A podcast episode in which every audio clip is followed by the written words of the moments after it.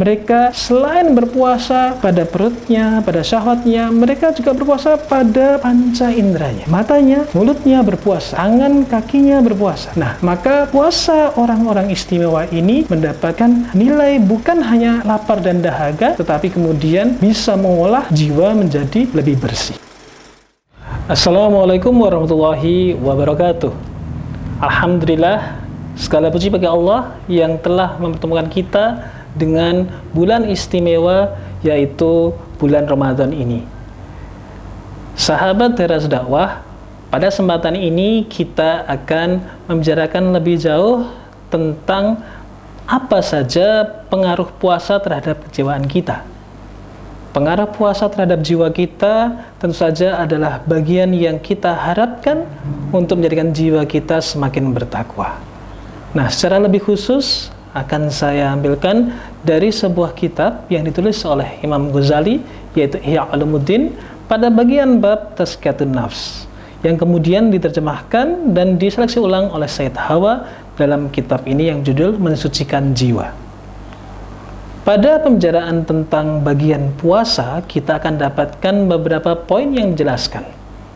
Alhamdulillah, kita faham bahwa dalam agama ini kita diperintahkan untuk mentazkiyatun nafs, untuk mensucikan jiwa kita, untuk menjadikan jiwa kita menjadi bersih tanpa noda atau penyakit-penyakit jiwa. Nah, puasa memiliki pengaruh atau memiliki dampak yang harapannya bisa mensucikan jiwa kita. Lalu apa saja yang harus kita pahami agar kita bisa memiliki jiwa yang suci melalui puasa? Nah, urgensi puasa sebagai taskatun nafs atau pensucian jiwa dalam kitab ini dijelaskan setelah penjelasan sholat dan zakat, yaitu bagian yang ketiga. Karena apa? Karena di antara syahwat besar seseorang adalah jatuh pada dua hal. Yang satu adalah pada perut. Tentu saja kita memahami bahwa perut kita ini memiliki tempat yang tidak terbatas Orang makan, rasa kenyang, lapar lagi, makan terus. Tentu saja Anda akan lebih terasa lagi ketika nanti berbuka, berbuka atau tadi berbuka. Bagaimana kita menginginkan banyak sekali makan banyak hal, padahal sebenarnya kita terbatas perut kita. Yang kedua satu besar itu adalah kemaluan. Nah, puasa memiliki efek yang besar untuk mengontrol, untuk mengondisikan dua syahwat besar ini, yaitu syahwat perut dan syahwat kemaluan. Sedangkan puasa sendiri adalah pembiasaan terhadap jiwa itu. Maka kita akan dapatkan bahwa puasa ini betul-betul mengasah kesabaran kita. Disebutkan asomu nisfu sobri. Bahwa puasa adalah separuh dari kesabaran. Diriwayatkan oleh Tirmizi dan Ibnu Majah. Hadisnya Hasan. Dan kita ingat bahwa puasa adalah apa? Puasa adalah suatu proses yang jadikan seorang dari satu bagian ke bagian lain. Apa saja bagian itu? Ya ayyuhalladzina amanu Ayo Iman. Kutiba alayya usyam.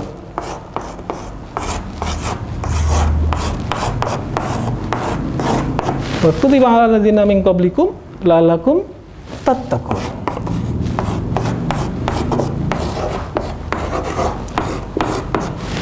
Maka seharusnya puasa itu mempertimbangkan input, proses, dan outputnya.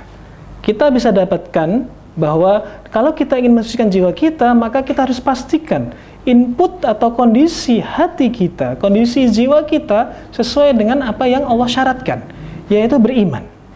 Yakin dengan Allah, yakin dengan Rasulullah, yakin dengan malaikatnya, kitabnya, hari akhirat.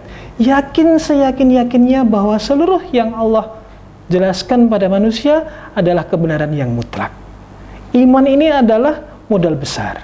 Tanpa iman, maka puasa hanya menjadi sebuah diet, hanya menjadi sebuah langkah untuk mengurangi pengeluaran ketika kondisi apalagi corona seperti ini. Maka bagaimana kita memiliki iman yang yakin tadi kemudian ditempa dengan yang namanya puasa? Agar apa? Agar bertakwa. Maka takwa ini adalah tuntunan Allah kepada para hambanya.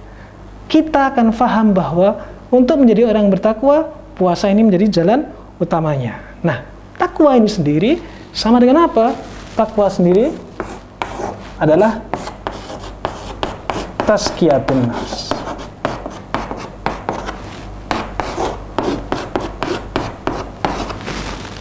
Maka kalau kita memahami lebih jauh bahwasannya Allah sudah mengingatkan kita qad aflaha man tazakka. Maka kita mendapatkan bahwa orang-orang yang bertakwa, yang fujuraha wa taqwaha, apakah takwa yang dimaksud itu adalah mereka yang mensucikan jiwanya.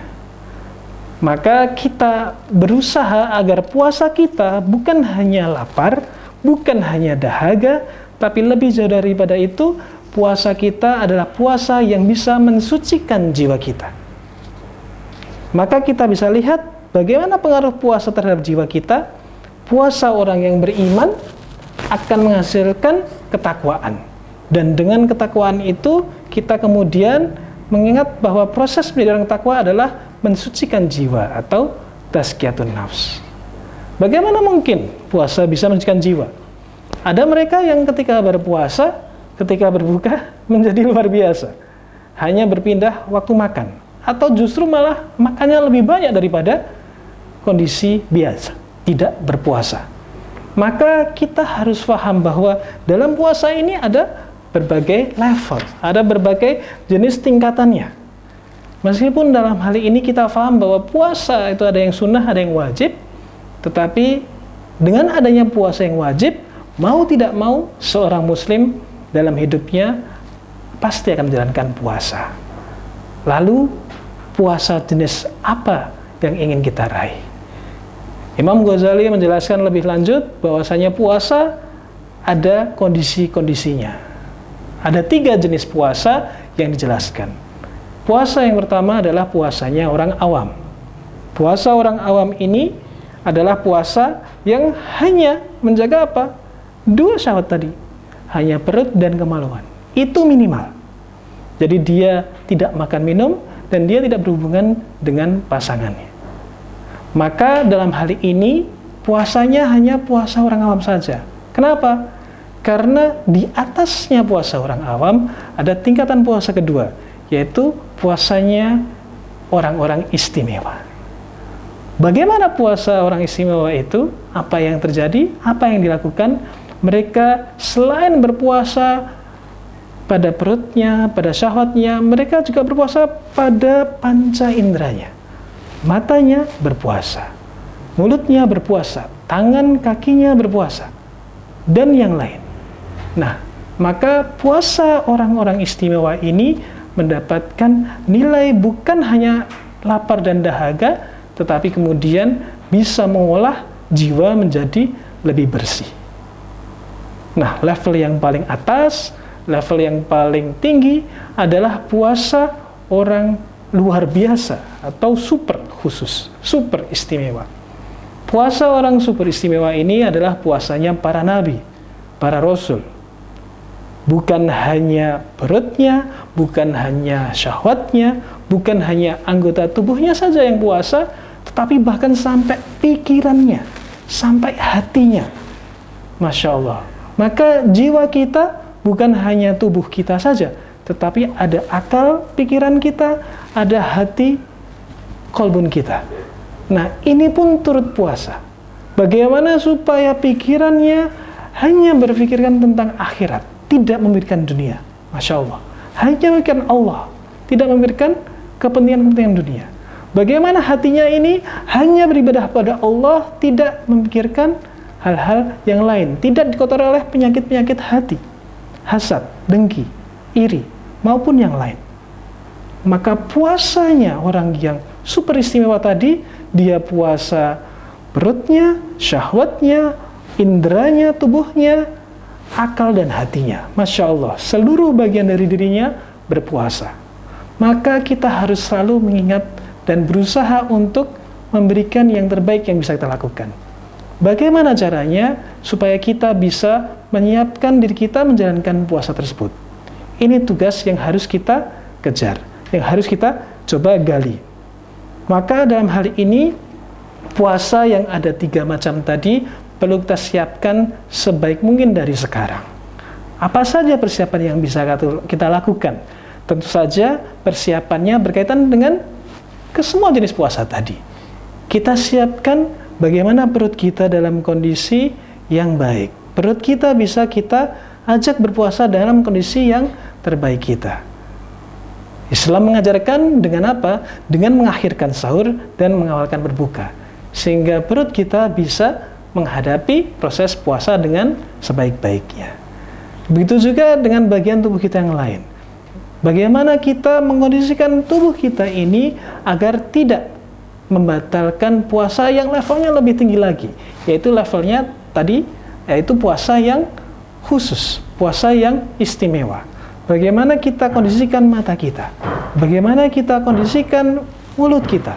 Bagaimana kita kondisikan jari kita? Sekarang saat ini ketika dalam zaman seperti ini kita tidak hanya bicara dengan mulut kita tapi juga dengan jari kita melalui update status kita melalui postingan-postingan kita melalui chat-chat kita bagaimana kita sadar sepenuhnya apa yang kita sampaikan apa yang kita kirimkan postingkan itu apakah itu bermanfaat atau tidak maka sesungguhnya ini adalah bagian dari mengolah jiwa untuk puasa kita menjaga diri kita menjaga seluruh bagian tubuh kita untuk melakukan hal tersebut. Maka dalam hal ini kita juga siapkan akal kita, pikiran kita. Kita pahami betul apa saja hal-hal yang bisa mengganggu fokus kita dalam beribadah. Apa saja hal-hal yang bisa menyibukkan diri kita untuk memikirkan hanya dunia.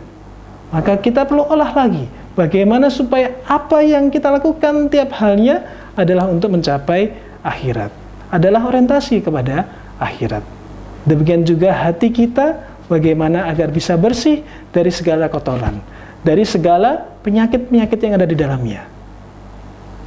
Sahabat teras dakwah yang kemudian saat ini berada dalam kondisi terbatas, harus terisolasi, harus terbatas tempatnya, interaksinya, mulai bisa berpikiran untuk mencermati dirinya. Bagaimana kondisi apa yang saya lakukan tiap harinya? muhasabah diri, mengenali apa yang selama ini telah dilakukan dan apa yang bisa dilakukan untuk selanjutnya. Mempersiapkan diri menyambut Ramadan adalah hal yang baik, tapi ketika sudah berpuasa dalam kondisi Ramadan seperti sekarang, kita tidak hentinya untuk mempersiapkan diri untuk menjadi orang yang lebih baik. Maka sahabat teras dakwah, siapkan diri untuk bisa mensucikan jiwa kita kuatkan iman dengan ilmu, jalankan puasa dengan cara terbaik, fahami tiap sunnahnya, tiap kebaikannya, kemudian berusaha menjadi orang yang bertakwa. Di antaranya adalah dengan mensucikan jiwa. Mensucikan bukan hanya perutnya, bukan hanya tubuhnya, tetapi juga mensucikan pikiran dan juga hati kita. Sehingga apa? Sehingga puasa kita pengaruhnya bukan hanya lapar dahaga, efeknya bukan hanya lapar dahaga, tapi efeknya lebih jauh, yaitu menjadikan kita orang-orang yang bertakwa. Dan kita bersyukur ketika kita menjadi bagian dari golongan tersebut, maka insya Allah Allah akan jadikan kita menjadi orang-orang yang golongan golongannya atau orang-orang tersebut tadi mendapatkan ridho dan dicintai oleh Allah. Nah, sahabat teras dakwah, coba saja renungkan apa yang sudah kita jalankan? Apakah kita sudah menjalankan dengan kondisi iman terbaik kita? Kita sudah lakukan puasa dengan amal-amal terbaik kita? Dan kita sudah coba olah bukan hanya tubuh kita, tapi juga akal dan hati kita untuk melakukan puasa.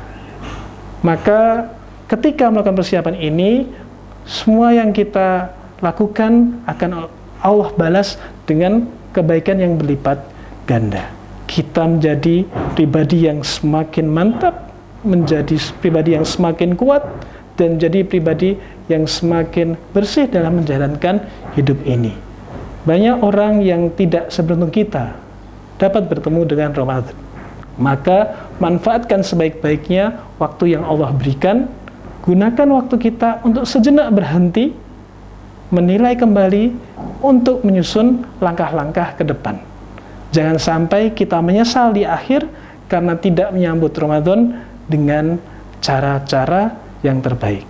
Dan jangan pernah lupa berdoa pada Allah agar Allah menjaga kita, menguatkan hati kita, meluruskan arah kita, menjaga kita dari segala kekurangan dan kesalahan.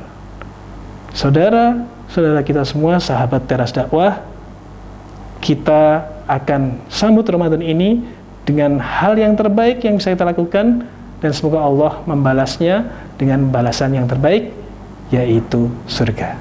Insya Allah sampai jumpa kembali. Insya Allah kalaupun tidak di dunia, semoga di surganya. Assalamualaikum warahmatullahi wabarakatuh.